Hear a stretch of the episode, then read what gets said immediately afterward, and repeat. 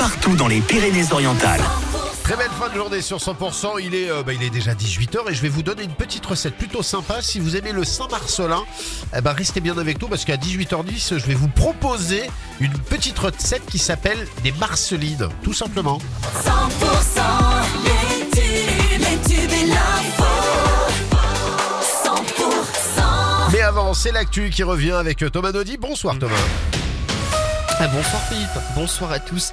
Les accusés ont leur responsabilité dans ces atrocités. Voilà ce qu'ont dit les avocats des parties civiles au procès des attentats de l'Aude ce lundi. Un procès qui euh, se poursuit dernière semaine devant la cour d'assises spéciale de Paris. Les plaidoiries des parties civiles euh, continuent. Radouane Lakdim, euh, ce délinquant radicalisé qui avait tué quatre personnes le 23 mars 2018, visant des homosexuels, des policiers, tuant des innocents, dont un gendarme, Arnaud Beltrame. Sept personnes sont dans le box, la compagne et les proches du terroriste accusé d'association de malfaiteurs. Euh, Pour euh, maître François euh, Zimri, avocat de l'association française des victimes du terrorisme, un tel procès n'est jamais une thérapie pour les victimes, mais surtout une épreuve. Et c'est souvent une épreuve parce que c'est décevant. Les auteurs, les gens qui sont dans le box des accusés, les complices présumés, euh, sont décevants. Les réponses ne sont pas à la hauteur de leurs attentes qui sont immenses. Personne dans le monde ne nous envie pour l'expérience que nous avons du terrorisme, mais tout le monde nous respecte pour notre capacité à faire passer l'état de droit là où fut le chaos. Interview d'Emily Bailey à Paris. Un piéton tué après avoir été fauché par une voiture la nuit dernière à Moguio, près de Montpellier. L'accident s'est produit vers 3 heures du matin. La victime, un héroleté de 28 ans, est décédée sur les lieux du drame. Le conducteur de la voiture qui ne s'était pas arrêté a finalement été interpellé par les gendarmes. Il est en garde à vue. Le maire de Perpignan, Louis Alliot, estime que le Rassemblement national a toute sa place à la panthéonisation de Missak Manouchian, une cérémonie prévue mercredi. Ce week-end, Emmanuel Macron, lui, avait estimé que l'extrême droite serait, je cite, inspirée de ne pas être présente.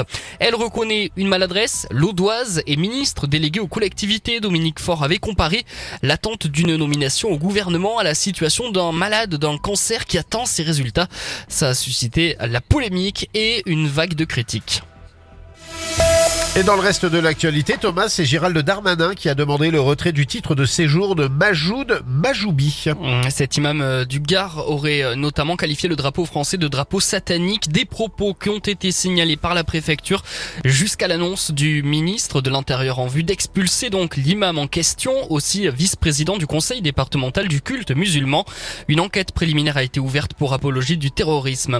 Les proches d'Alexei Navalny ont été privés d'accès à sa dépouille encore aujourd'hui pour le troisième jour consécutif. Interrogé sur le sujet, le porte-parole du Kremlin s'est borné à dire qu'une enquête était en cours et qu'il n'y avait pas de résultat pour l'instant. Et puis euh, une médaille de plus pour le film Anatomie d'une chute de la française Justine Trier. Il a décroché un prix hier au BAFTA, les Oscars britanniques.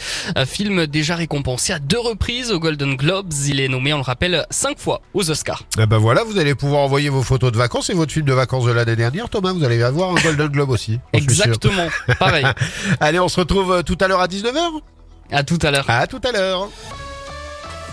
La météo avec À table c'est prêt, Barboteux Restauration, le numéro 1 du portage de repas à domicile. Le ciel sera chargé cette nuit sur les frontières du Tarn et partout ailleurs. Nous aurons de la chance de voir les étoiles une bonne partie de la nuit avec du vent malgré tout de 45 à 55 km heure.